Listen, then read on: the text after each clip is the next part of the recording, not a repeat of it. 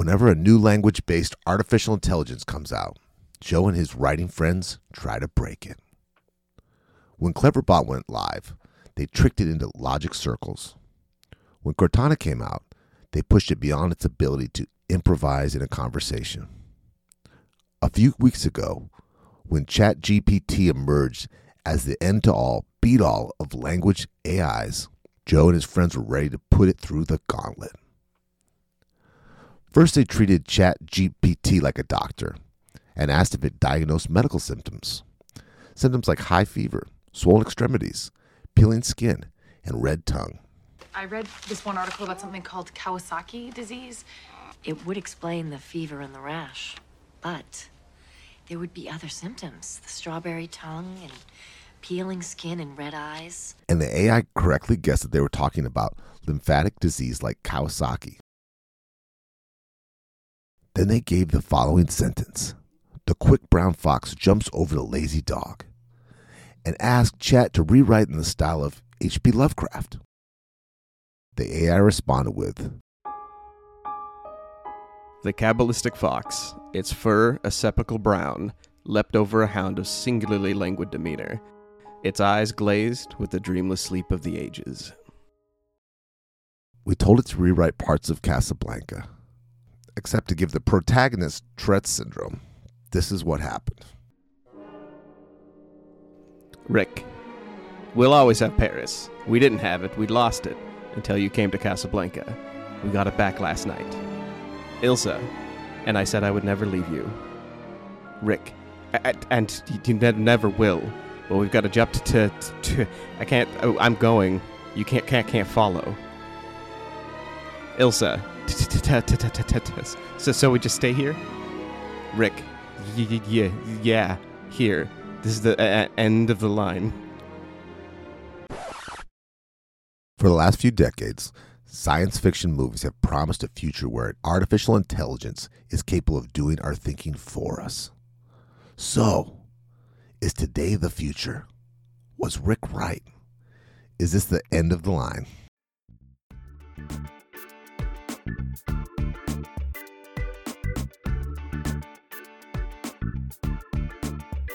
You're listening to The Reengineered You. This is a podcast about self empowerment and all the myths, lies, and misconceptions we tell ourselves. Then we use science and history to bust those myths and re engineer a better you. I'm your host, Todd Laments, the extrovert. And I'm the writer, researcher, and introvert Joe Anthony, whose job it is to dig through the outer layer of no duh on the internet. How did ChatGPT get started? To tell the story, we asked ChatGPT to explain it like a fairy tale.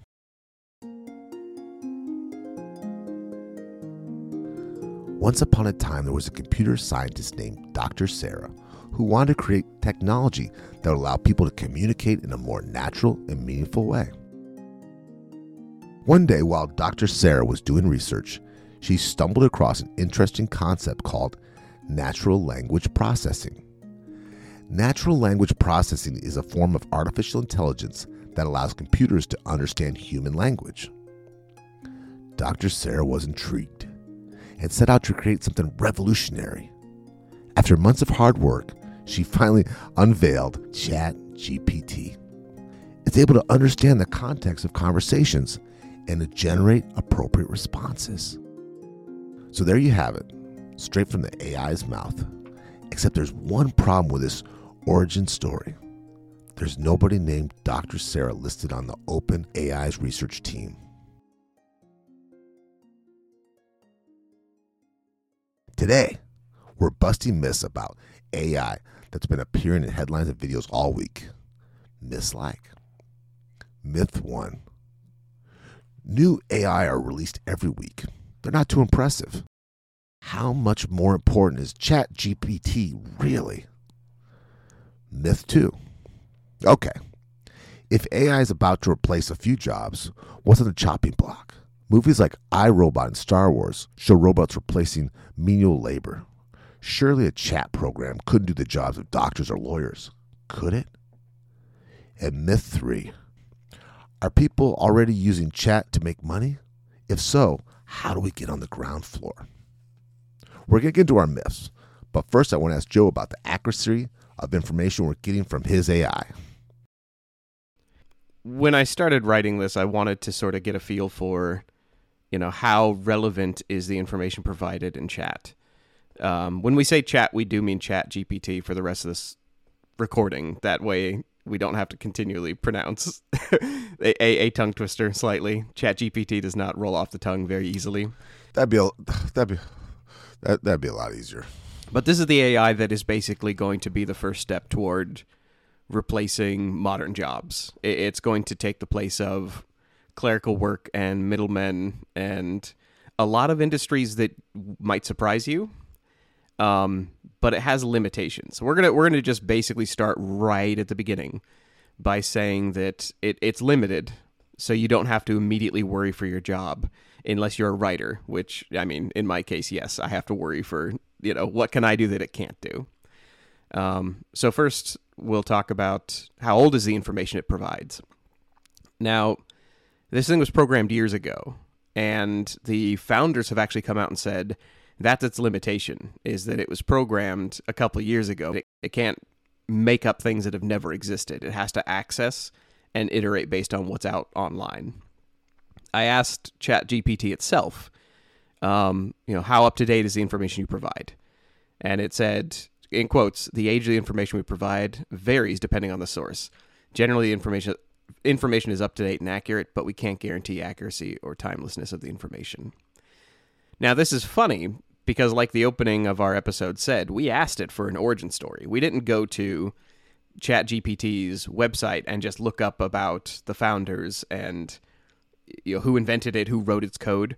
We did that of course, obviously, just for good journalism, but we asked the AI itself and it totally invented a story about this Dr. Sarah, which as far as I can tell, she is not on the list of programmers or founders and she's not on there. It's a shockingly small team, by the way. I was going to turn that into a clever question. I was going to be like, Todd, how many people do you think it took to make an AI that's going to replace all of our jobs? I could just see her in this.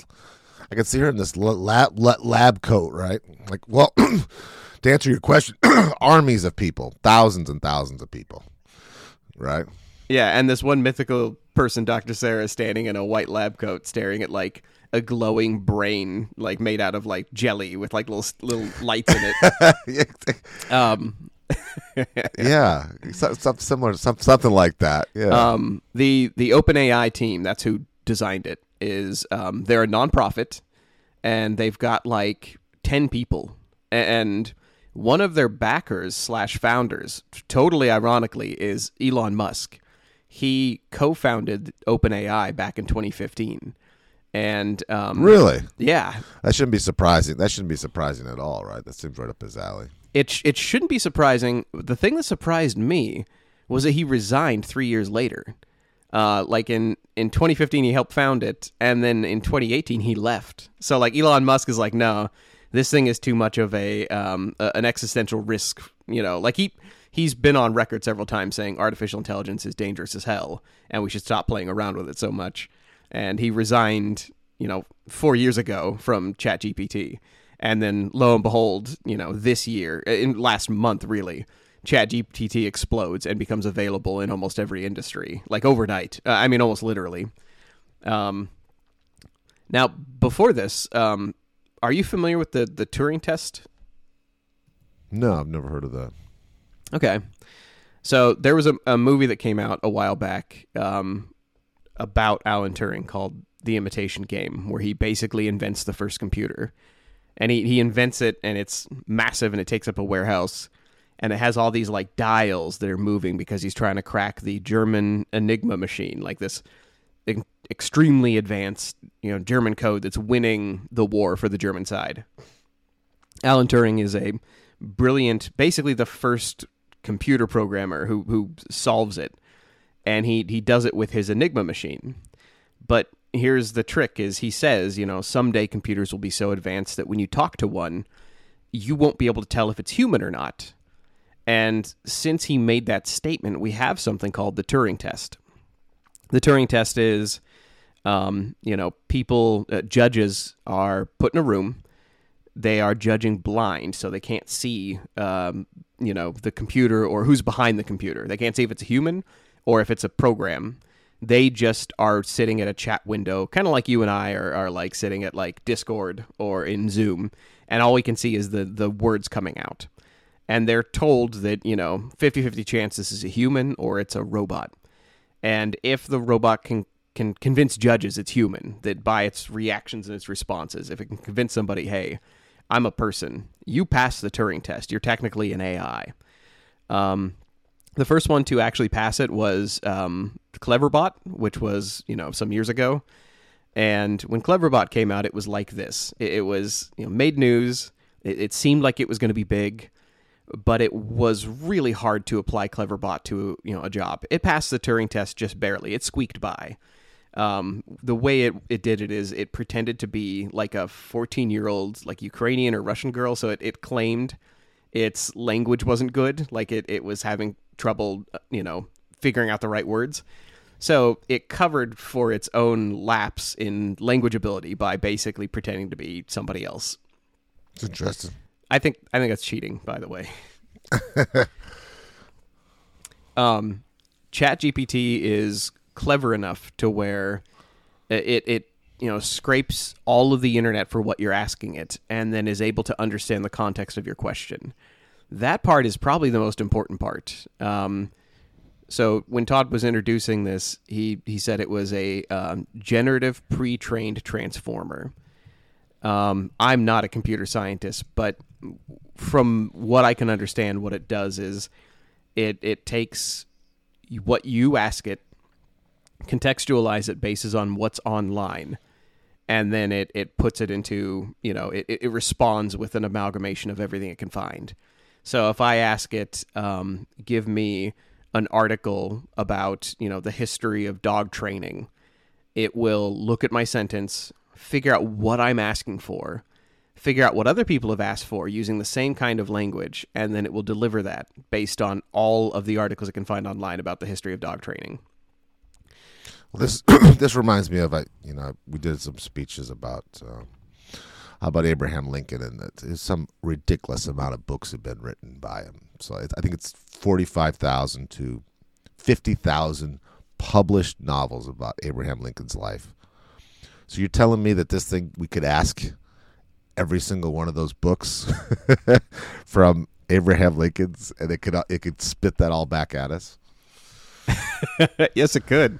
Everything, everything that's been written about Abraham Lincoln, it can potentially grab them and then like figure out uh, of of the hundreds of sources. It, How could it? yeah, it can boil them down. Yeah, how could it organize all?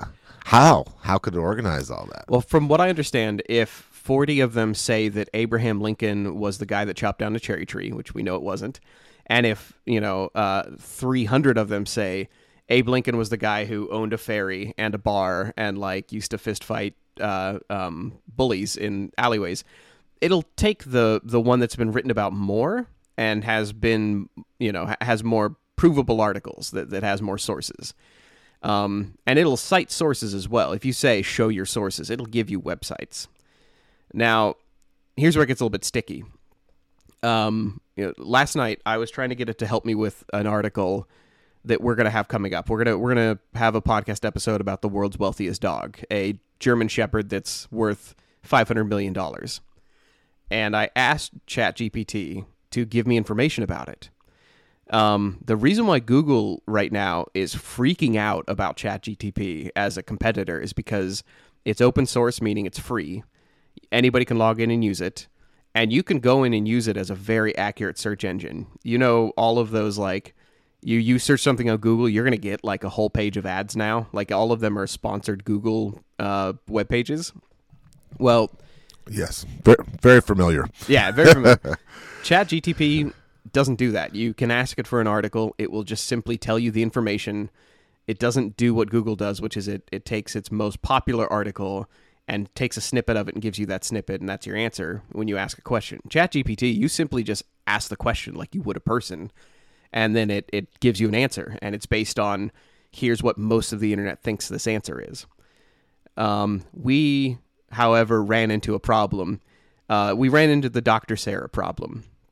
when we asked for its origin story, it introduced a totally fictional character, Dr. Sarah, who helped invent it. Um, when I asked it about this $500 million dog, you know, who owned it beforehand? And it, it said it was um, Countess, you know, Charlotta. And it, it told me she was, you know, born in the 1800s, died in 1949, you know, owned this dog, owned these properties, used to have like, um, uh, uh, you know, was a, a public funder. Um, what do you call that?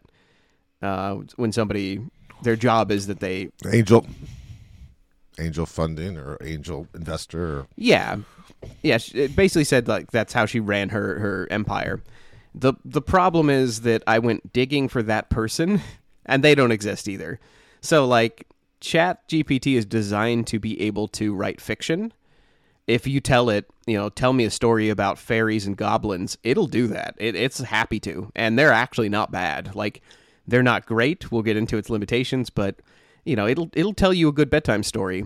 It'll also do that when you ask it for factual things. Now, ChatGPT, their team has um, tools to narrow that down. You can say, "Give me factual information." You can also say, you can list out facts, and it will continue your list. So that's that's the big way that you can get facts from it. Is you say, you know, here are seven facts about how to get the best night's sleep it will give you 8, 9, and 10, and they will be accurate and they will be from good sources. But sometimes if you ask it for a lie, if you ask it for information that doesn't exist, it won't tell you, I don't have that information. It doesn't exist on the web. It'll make something up and it will give you links that do not work. Interesting. Interesting. Now, you would think that its ability to fictionalize and make things up might slow down progress. Um, have you heard about the uh, the court case that's about to be fought using an AI instead of a lawyer? So instead of the public defender getting up there and pleading your case, you just put in like I'm trying to understand this, or do you just or do you just read what it says? Does the defendant just read what it says? So it it stood in for an attorney. Is that what you're saying? Yeah. Have, okay, a question: Have you ever had a um, Have you ever met with a defense attorney for any reason? I have, I have. Yeah, Did they seem tired? shocking, right? They're overworked and exhausted. How can they care? Yeah, yeah. It's a tough job. Yeah.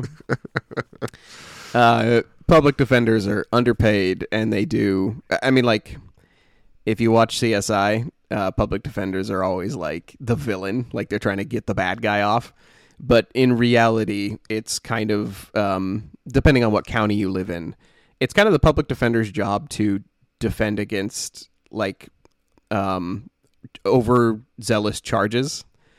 Um, I'm I I'm thinking they they use uh, Radiolab and This American Life have both both put out episodes about um, CompStats, uh, um, which are basically like when the police use neighborhood statistics to go over police a neighborhood, and it's not about poverty so much as it's just about you know they they realize that this neighborhood you know they get more tickets when they go to this neighborhood.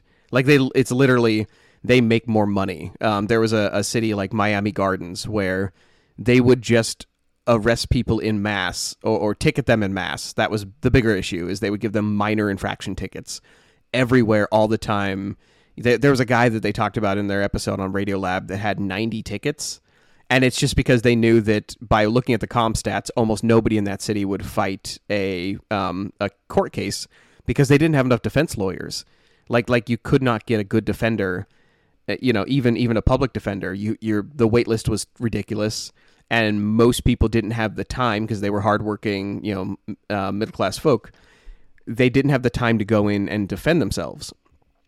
So we have a case coming up. Uh, this is um, the the founder uh, and CEO of a uh, consumer liberation startup is the way it's called. That that sounds weird to me, but it's it's called Do Not Pay. And what they're testing is they're going to give people who have gotten traffic tickets Google Glass.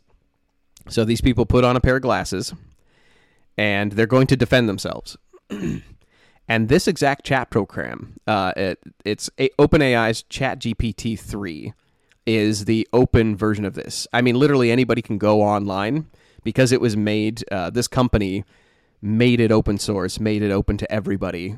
You don't have to pay anything; you just sign up, or you get a copy of it, and you can make it do what you want. You can you can change the um, the user interface if you're good with computers.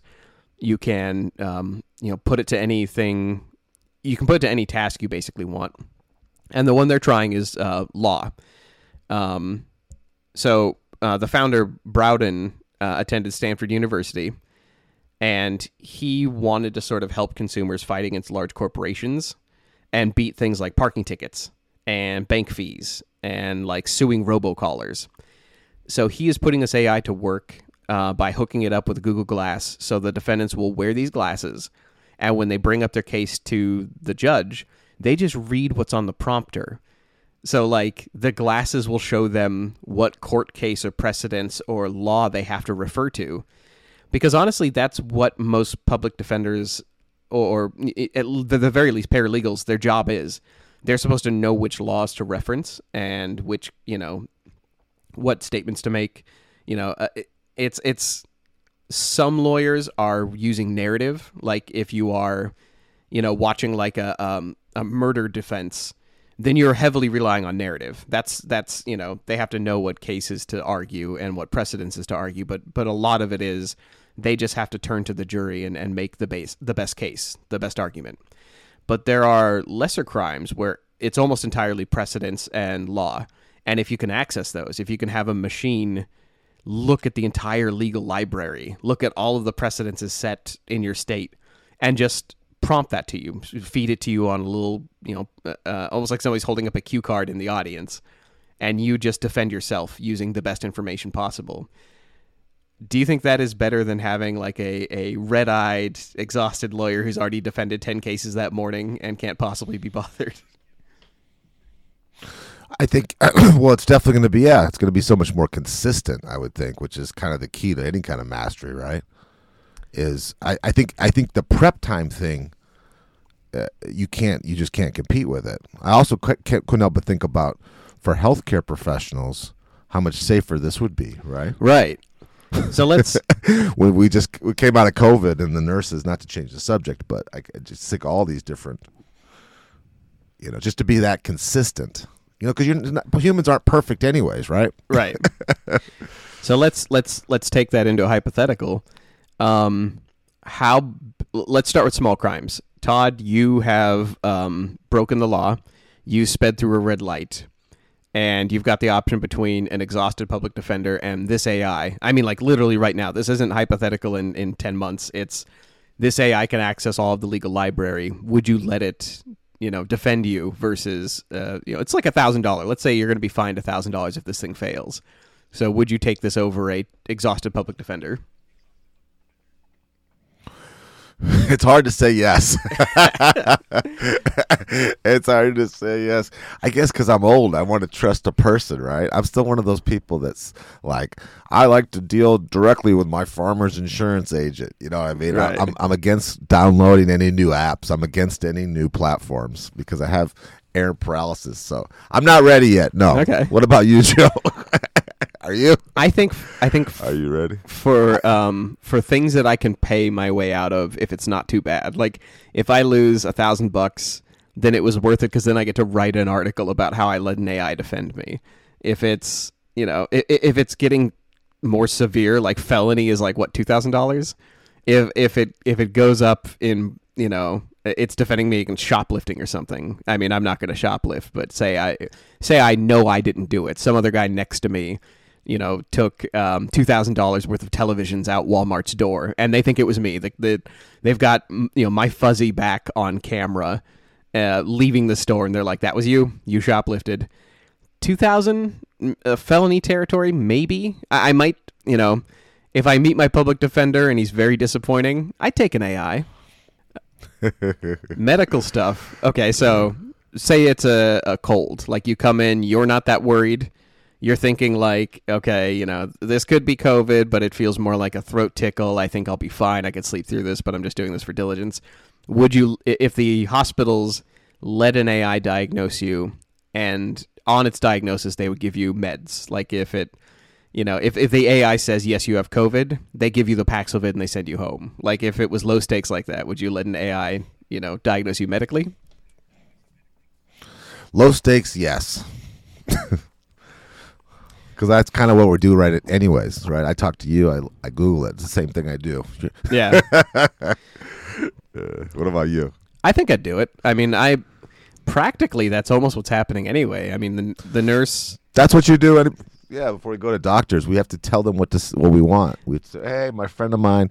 We watch commercials on TV. We look them up, and then we go in the doctor. Say, "Hey, my friend had this, and I think it helped them," or whatever we say. Right? We lie. Right. We we fill out a questionnaire. I mean, even if you go in for a, a regular treatment, you fill out a questionnaire online half the time anyway, and you tell them here's what feels bad. So, yeah, it's it's it's becoming interesting because the low stakes stuff. If if anyone thinks that this is this is no biggie, that you know Todd and I are willing to have it diagnose our cold and to um, you know uh, defend us with like very low stakes th- property theft. Colds and property theft are like 80% of what doctors and lawyers deal with. if you if you have these machines dealing with the low stakes stuff, just the low stakes stuff that nobody cares about, then you free up the system so much. Now, I, I know that sounds good when I say free up the system, but what it really means is companies will realize they can hire less people and they will still work their humans just as hard. It's not like they're going to like, oh, now our lawyers can take an hour extra break each day or our doctors don't have to work 12 hours overnight every day. The companies will still make the hard decision. uh, And by hard, I mean like hard on the employees to do these things but it means that we will have less people doing the the low stake stuff. So here's the more dangerous part of this. Uh, Like when we when Elon Musk was freaking out um, and saying he didn't want any part of this, it wasn't because it was about to replace uh, the menial parts of doctors and lawyers. And by the way, if anybody thinks that like maybe in ten years it will replace all lawyers, that's possible. Uh, I had somebody online ask me, "What does that look like?"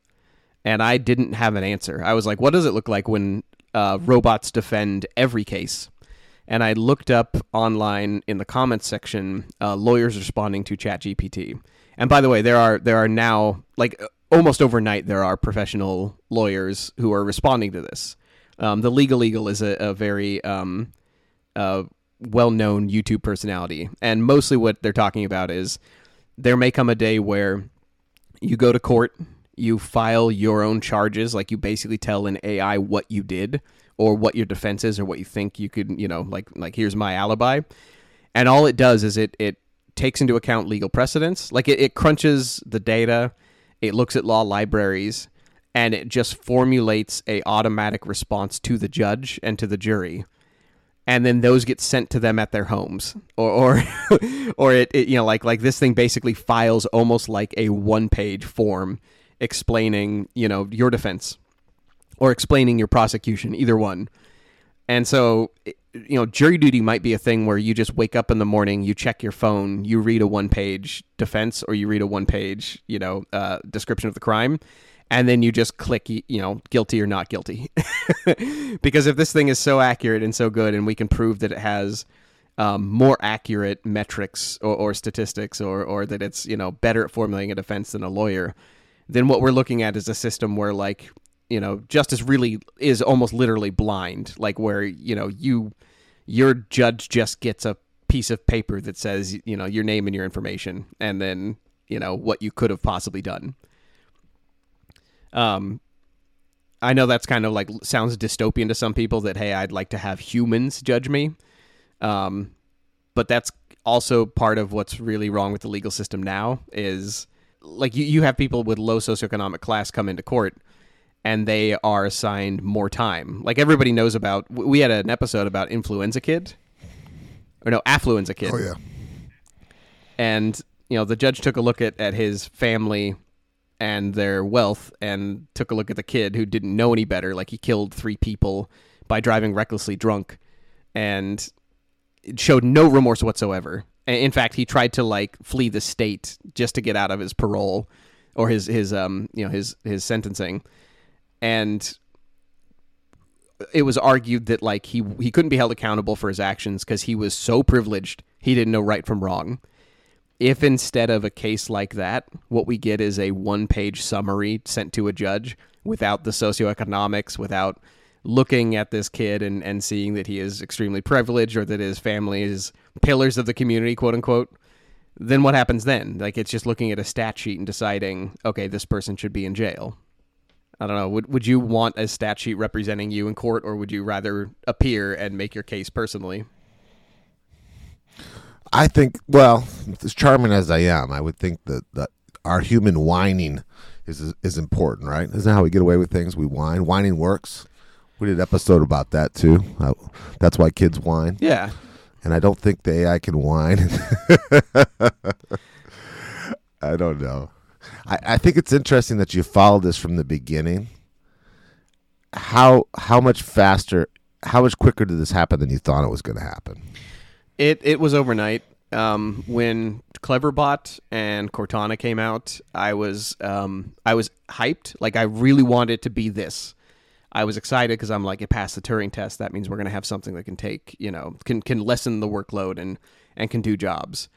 Um, this came out. I didn't hear about it initially. Like I was not like day one on board with it. I, I wasn't checking articles. It didn't show up in like if it showed up in Gizmodo, I missed it. Um, but then one of my writer friends uh, messaged me, and his messages were cryptic. He, he was he was putting into our our weekly sort of chat. He was just dropping in um, information, uh, uh, like like examples of this thing acting like an editor, a, a fiction editor, because we participate in the same contest and we write fiction, and you know we're both published writers. And he was dropping in these notes that looked like an editor had written them. He had notes where it was like uh, you know, shorten these sentences up, uh, increase the amount of dialogue from your main protagonist. It sounds like you're we're not getting enough perspective from him in this chapter. They were incredible. Like I, I was like, did you get did you get an editor to to respond to you? Like usually you don't get that kind of privilege of an editor's response. It's like, oh my god, you know, once you know every quarter maybe you'll have an editor tell you, uh, you know, a single note. It will usually be like you know do this small thing cut cut 300 pages or 300 words here or you know change the language here a little bit and that's all you get you you have to resubmit and just pray for another 3 months he was getting these responses instantaneously and i looked closer and he he kind of pulled the reveal. He's like no this is a robot. Uh, i am submitting these and i'm asking it to edit for me as if it is a, a publishing house. And it worked. Its notes were really good. Like i read through them and I read through what he had been writing, and they were accurate, and it was kind of scary. I'm like, oh, what are editors going to do? What are you know, what are these slush editors who have to sort through you know 800 submissions and reject them all, you know, to be the next novel? What are they going to do for a job now? Well, what about the opportunists like yourself? You want to get ahead of this, and how can you use this to make yourself rich? Okay, well, we're going to leave that as a little bit of a teaser because there are people right now um, getting rich on it, uh, supposedly. Um, if you believe their YouTube channels, allegedly, people are getting rich. But there was first sort of a stumbling block that they had to overcome. And the stumbling block is um, like like if, if I am an influencer online and I want this thing to write my Twitter blurbs for the next, you know, uh, 100 tweets.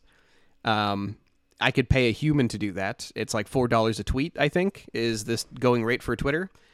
Um, I could have this thing write my blog entries.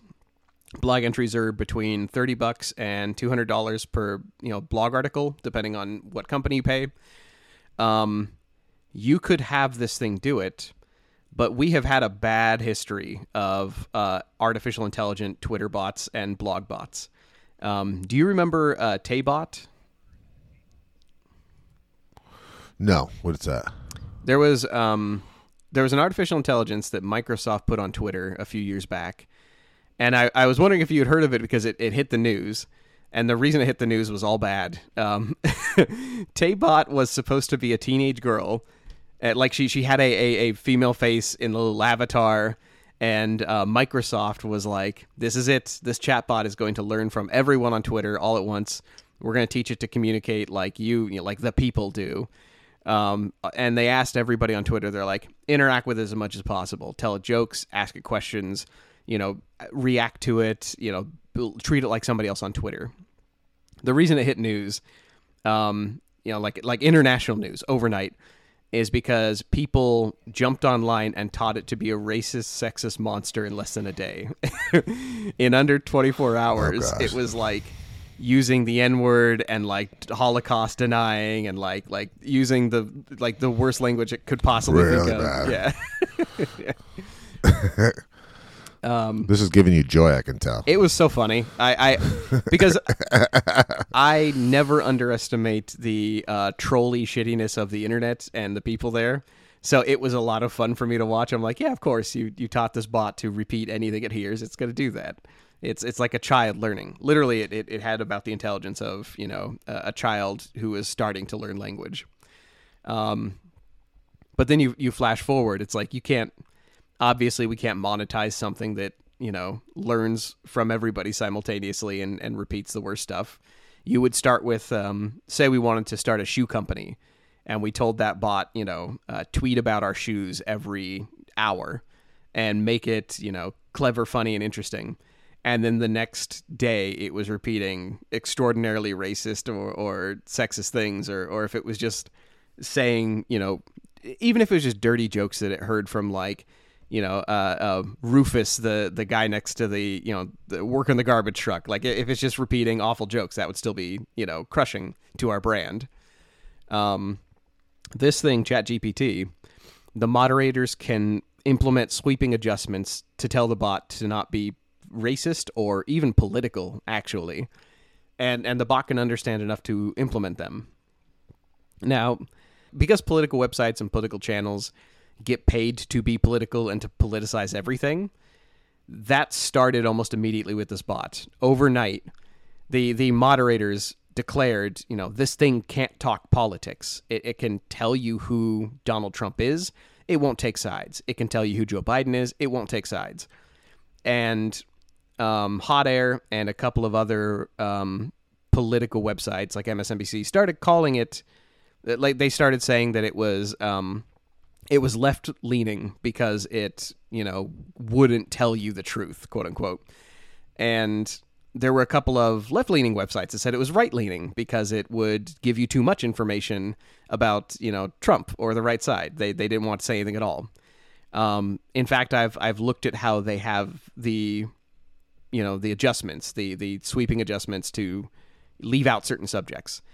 I think it was the right choice. I think not having it engage in political rhetoric is the smartest thing they could have done. Because we in America can politicize anything, even if it hurts us. We, we can take a plague and politicize it. We can take, you know, how wet it is, uh, you know, like the, the weather, and we can politicize it. If we can make money off of making it a political issue, the news will. So I, I'm very glad they kind of have a type of filter on it. So we're not going to have the issue that Taybot had we can basically just take this thing and tell it, yes, just talk about our shoe brand for 100 tweets, and it, it'll do it. Um, have you had the the lovely experience of browsing through YouTube and looking at the guys that are uh, trying to sell AI businesses to people? Yeah, I've actually signed up for a, a, a service called Jasper, and I've been playing around with that um, just in prep for the show, and it's been pretty cool. I, I, I have to. Um, isn't this bad for Google? I mean, instead of asking Google, won't we ask, is this going to be, how much more accurate would this be? How much more information is this pulling from comparable to Google? From what I can tell, it is almost the same way Google works. Where I, mean, like I'm I'm I'm not a programmer. Uh, I'm a writer, so like uh, I am giving you almost like the sci-fi version of my understanding. Um, but it is doing Google's job. Like it is scraping the internet. It is checking backlinks. It is looking at you know um, answers and taking an amalgam of them and feeding them to you. Um, Google so heavily favors its own clients at this point, and heavily favors you know its own answers and and things. So this thing is doing Google's job, but a little bit better. As soon as they teach it to not fictionalize the answers, sometimes like our, our countess who owned the five hundred million dollar dog. What once it once it stops lying about you know Sarah, the inventor of its of its you know program, then we will have something more powerful than Google. It, it'll be able to give you whole sentences or whole explanations. Um, I asked it to explain to me the first chimney ever built, and it gave me an extremely comprehensive answer that was accurate. It told me it came from you know this castle. It was the Count of Surrey, like like he or the Duke of Surrey. Um, he, was trying to invent something that would keep his house or his castle warm, but also draft the hot air back out. Like it, it it gave me more information than most of the articles I could find. In fact, it pieced together six or seven really good articles into one narrative. That is so much work in so little time for you know a, a human doing that. It would be a couple of hours. There's a there's a problem though. Like if you and I are going to set up a business with this, um, getting instructions for that can be challenging. Um, so YouTube, I don't know if you've noticed this over the past, you know, four or five years. Um, YouTube has gone from a place of like hijinks and fun to um, it monetizes videos that are basically like it, it, all videos look like the same thing now. All videos look like Mr. Beast. Um, are you are you familiar with Mr. Beast by the way? No, what's Mr. Beast? Mr. Beast is a um, a well-known philanthropist YouTuber who's just like a young kid with a thin mustache and like he figured out everything about Google's algorithm. Like he he figured out how it prioritizes videos, what the best length of video is, you know, like how how you know what kind of headlines will make, you know, will put you at the top of YouTube. And so if you if you log into YouTube without ever typing in your name, like you don't put in your Google account, you just log in, uh, like you bring up the front page of Google, or sorry, you bring up the front page of YouTube, you will see Mr. Beast videos. And the reason why is because he has figured out exactly how it works. And one of the things that he has figured out is that if you look surprised at something, then that that is a picture that people will click on. So like the the very simple stupid algorithm of tricking humans is if you put up something like a, a, a picture of say like you know uh, you won't believe what happened here and it's like a city that's like covered in ice and then there's a little red circle that they've like highlighted something or a red arrow that points to something and there's a picture of someone's face looking shocked. That is the video everyone clicks on. That is that is the image that you're going to see on like everyone's youtube video now. Because everyone knows that system. Everybody knows that that is like the cover you need to use on a YouTube video to get people to click. The videos for ChatGPT all look the same. I went looking for factual information on YouTube about ChatGPT. I want to watch videos of um, the founder, Altman, talking about this program. What I got were literally 120 videos of like kind of like influencer looking guys in hoodies and sweaters in like dark rooms looking shocked and like pictures of like you know computers next to them or AI or like whatever. And all the videos say the same thing, which is like, here's how to make a million dollars with ChatGPT, or here's how to make hundred thousand dollars a day with AI, or here's how to make X amount of money in bold letters with somebody like holding their face, big eyes, looking, you know, like they're surprised at something. Um, it's it seems like we're, we're just getting saturated. Like you see all the, I know what you're talking about, that surprise face. And I have to admit, n- now that Facebook's got a similar thing to TikTok, kind of these short these short posts with these like little plays that they're playing out. Oh wait, look what happened to Debbie. You know what I mean? Right. It, I, I hate to think I hate to think I'm that much of an animal that I have to look at every single thing. You know what I mean? right. and they're all similar, to the same. They're, they're kind of clever and they're well they're well produced. We'll put it that way. Yeah. That that is a good point. Is like YouTube has at least taught everyone to have a good production value. you have clear audio. You don't have the the guy who's explaining woodworking doing it from underwater with a horrible microphone anymore. Like it, it's. Oh no, they've come a long ways, right? And it's and it's so less expensive. You don't need to have a million dollars to produce a decent video, right? Right, exactly. so if you want the short and skinny of it, no, you can't make a million dollars a day using this AI. You cannot take Chat GPT, plug it into your your work, and then like you know make billions. Um, Chat GPT has limitations. Um, what they're mostly advertising for these videos. They're they're talking about three major industries where ChatGPT is actually making money, and it's it's it's moderate, like it's not a huge amount of money, but it's decent. What they're using it for is they're using it for copywriting, for SEO blogging, and for um, uh, blurbing. So ChatGPT is really good at writing very generic things. Um, and and by the way, there are other programs out there. Uh, what's the one you just downloaded? Jasper. Jasper. Um, there's also Surfer. Um, I use the Chat GPT playground. Like I just use the very generic Chat GPT. Um, so these people, copywriters, SEO writers, and blurb writers like Twitter blurbs, Facebook blurbs, they are using Chat GPT because it's, you know, if, if you ask it to write you a, a part of a novel, it, it has a limit. It can only process like, you know, 400,000 or 4,000 words or 5,000 words. So you're going to get pieces of a novel. Um, not very helpful there. Uh, if you ask it to write you a short article, it, it'll do it, and it will do it. It'll be a generic article that has good points, and it will be very clearly written. It'll be based on like the you know if there's a hundred thousand articles out there about you know a type of shoe company, it'll give you a sort of like it'll put all of those hundred thousand articles into a blender, and it will give you a simple, easy to read version of that. Um, so there are people online. That's a good way of putting it. Yeah. I like the, I like the blending. I like the blending thing. Okay, let's say just say for my business, Joe. Let's do it. Yeah. Um, we do, you know, we do you know, re-engineered you. Um, we have for for years now. We've done blog posts, and the blog post is to give us SEO, um, search engine optimization for our show. And so once we do, I'll give an example. We do we record this show, and then we have a blog writer. We have writers now, and they'll write it based off of you know the, they just take it off exactly what we say. They just kind of tran- what do you call it transcripts, right. and then those keywords we're talking about self awareness. We're talking about AI. Then we get clicks on our blog, and then people listen to our show.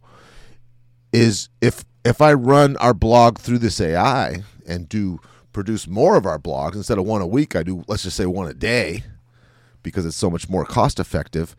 Is Google going to recognize all that writing, or are they, or are they going to tag us for um, cheating?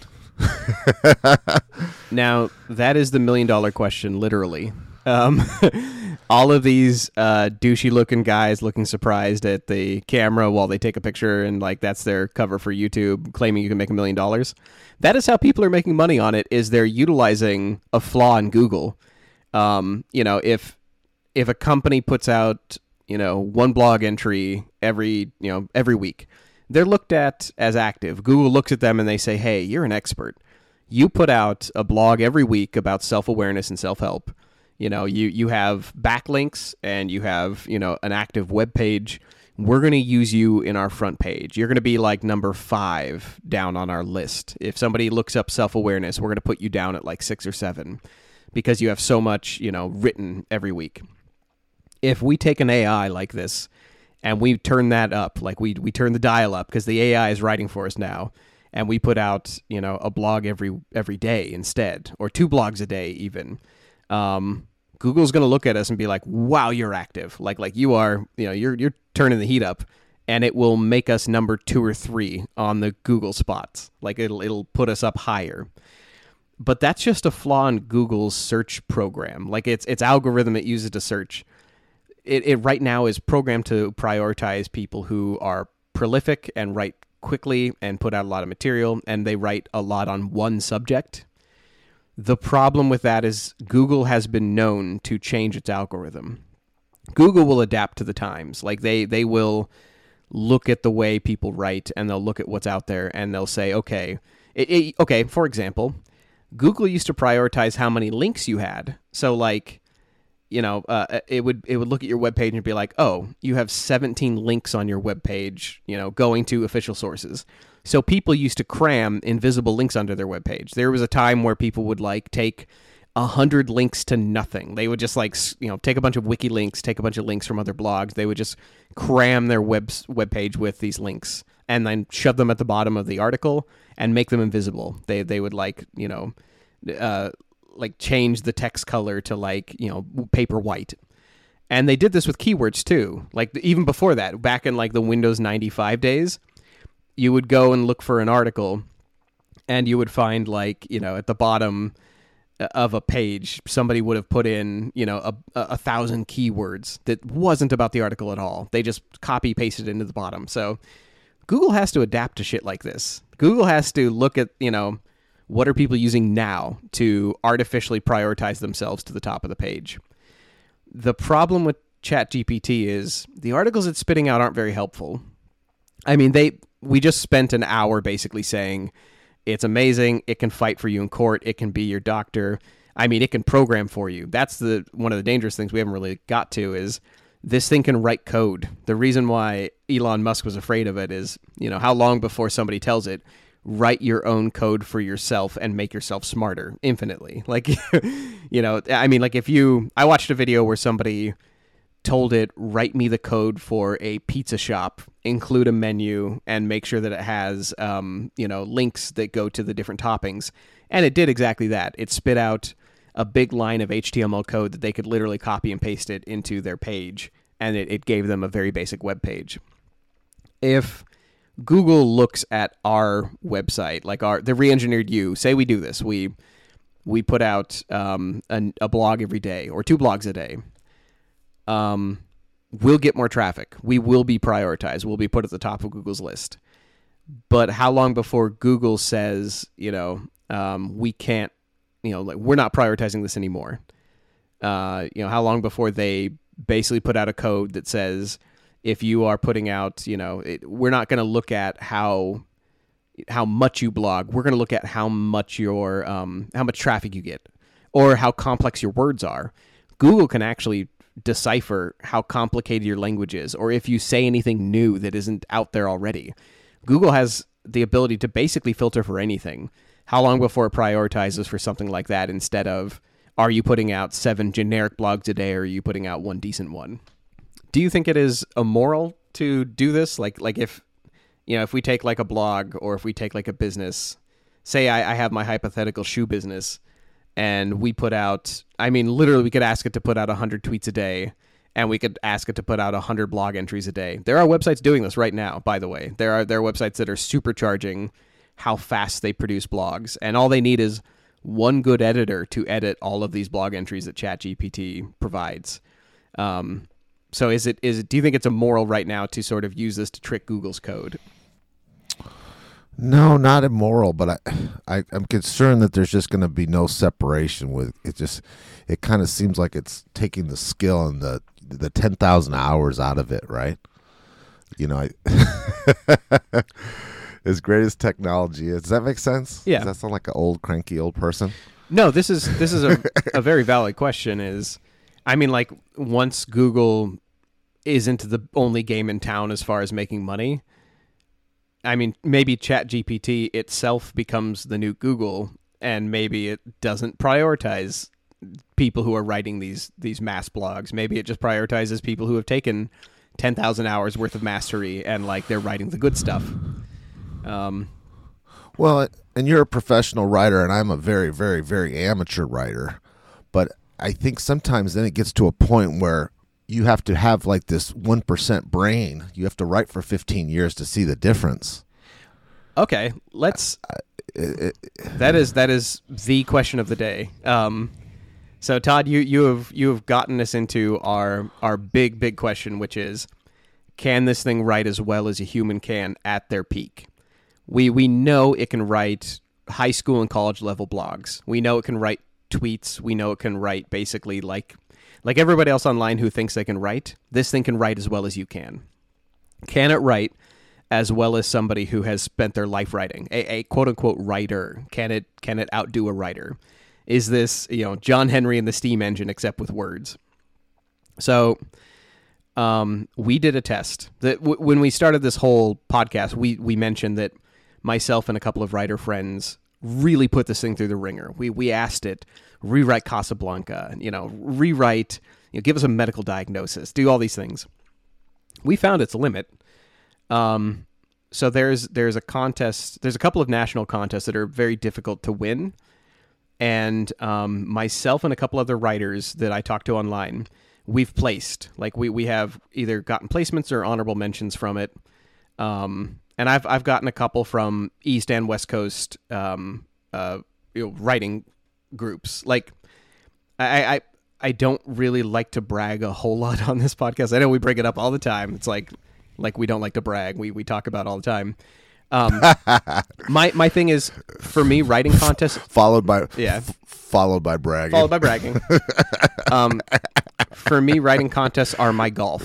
Like like other some people go out on the weekends and they they you know they like to I don't know hit the nines. What do you call it? They they they, they hit balls with putters.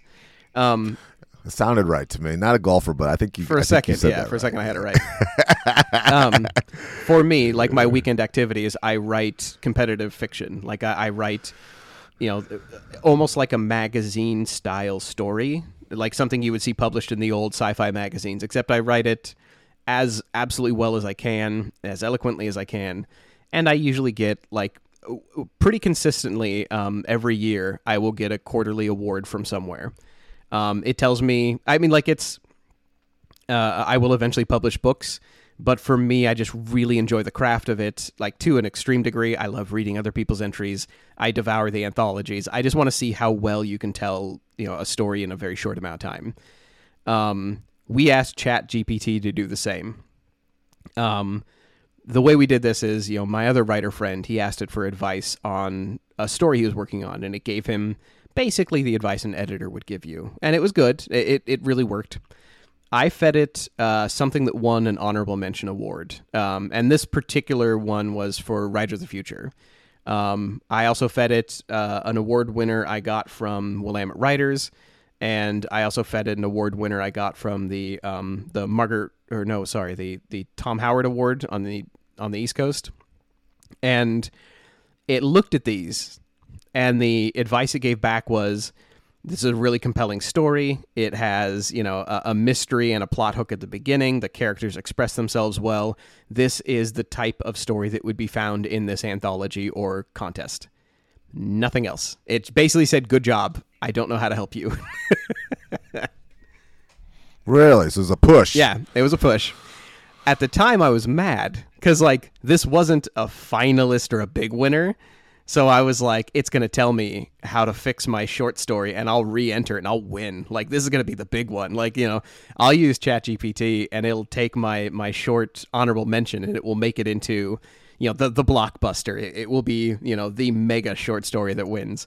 And ChatGPT was like, it's, it's a good story. I don't know how to help. Like, it didn't have any advice.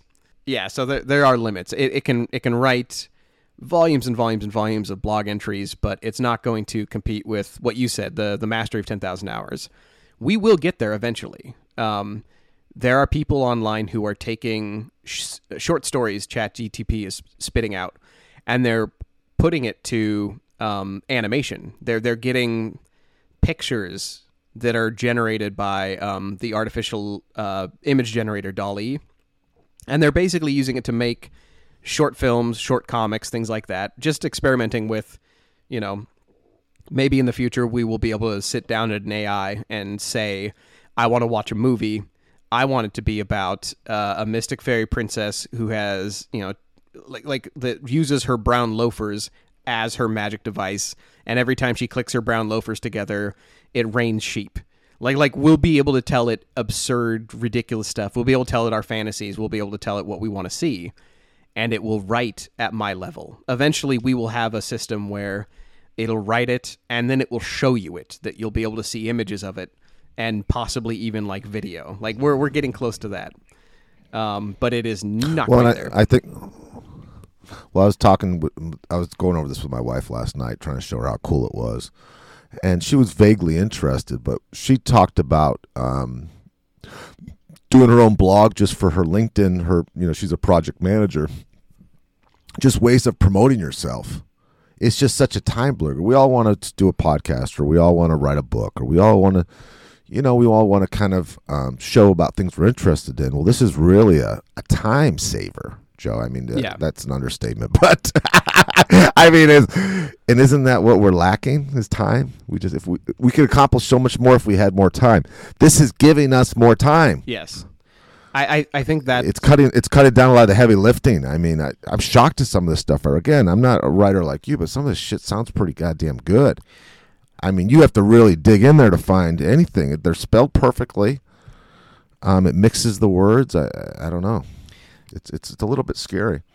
it's a little bit scary. I think I think you hit on its its greatest strength right now, which is it can fill that niche and it can give you more time. Like it can it can the little promotional things you do, you know, if you want to start your own small business and you just don't have the time to write something for everything you're going to sell. Like say say I have like 10 products and I don't have the time to write a description of every product. Or if I have like, you know, if I want to start a website but I actually don't know how to code. This is something I've run into. I actually re- in real life do want to start a website because I've got a you know, banger of an idea for um, handling intellectual property of short scripts. But the problem is that I don't have the coding ability and I don't have the time to sit down. Like I've got clients, I don't have the time to sit down and have this thing write or to personally write, you know, a, a description of every article I'm trying to sell or, or, or how the IP works. So if, if you have something that you've kind of had, you know, a, a personal business idea or you have a website or, or self promotion to do, this is a great tool in the moment. Like like I I do suggest people try it just because it can help you in the short long or short term. It will eventually you know once once the ocean online of words has gotten deeper and broader and it starts rising it will become harder and harder for you to differentiate yourself in the noise. Like it's this is going to increase the the noise in the world, not lower it.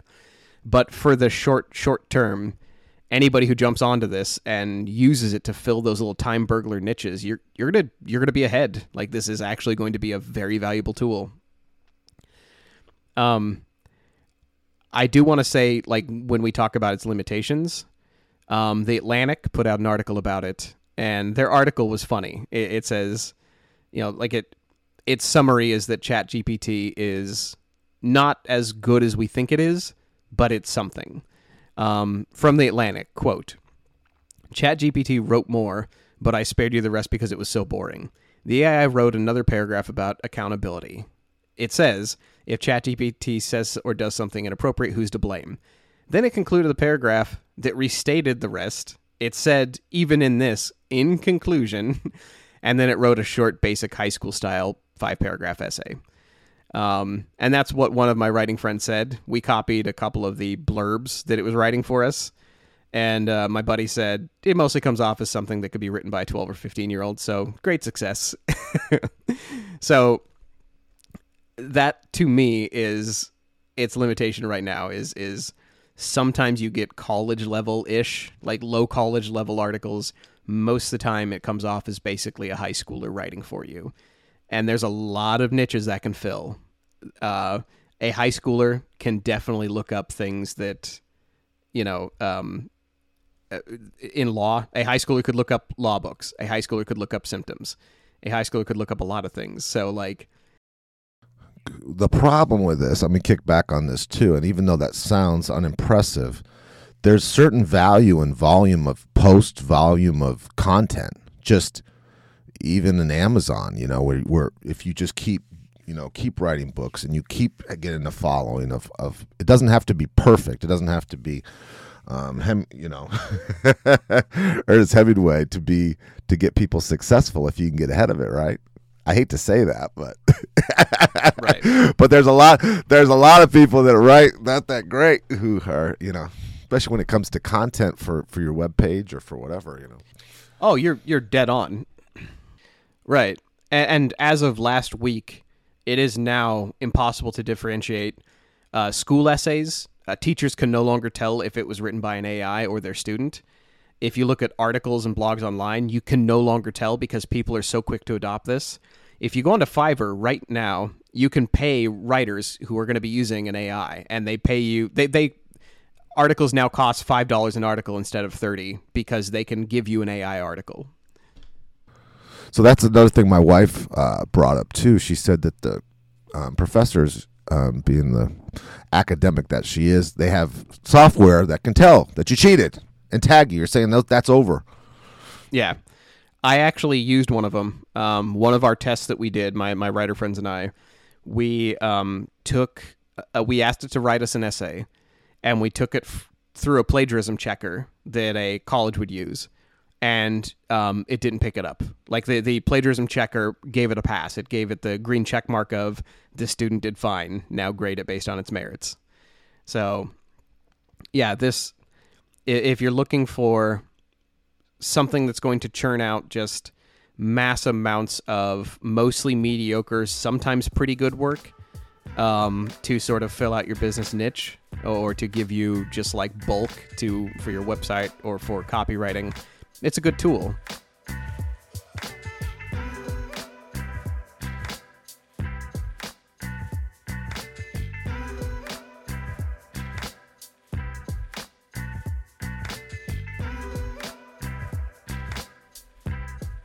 ChatGPT is challenging industries, but not the ones you might think. ChatGPT excels at looking across the ocean of human knowledge on the internet and distilling millions of words into a few simple sentences. It can emulate other writing styles, answer textbook questions, and piece together concepts from several different sources. But, by and large, it writes like a high schooler doing an essay and rarely offers sources for its information. The jobs being threatened by ChatGPT aren't novelists, industry pros, or creatives. The jobs being threatened are paid middlemen who specialize in cookie cutter forms and being able to reference field information for you. When a lawyer overcharges you for a standard license or a form you could have handled if you knew the legal documents you needed, ChatGPT will be there. When you explain every symptom you suffered to an overworked nurse over the phone, and the only advice she can give you is to make an appointment next week, ChatGPT will be there someday. When customer service transfer you to another hold line, then another, then another, trying to find a department that isn't out to lunch, ChatGPT will be there.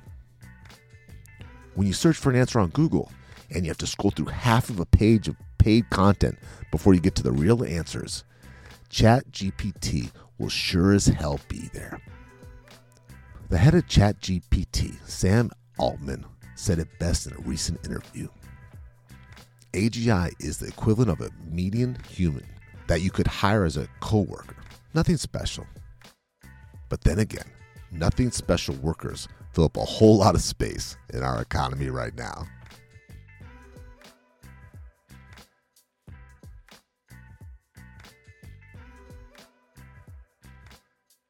You've been listening to The Reengineered You. Thank you so much for listening to the show.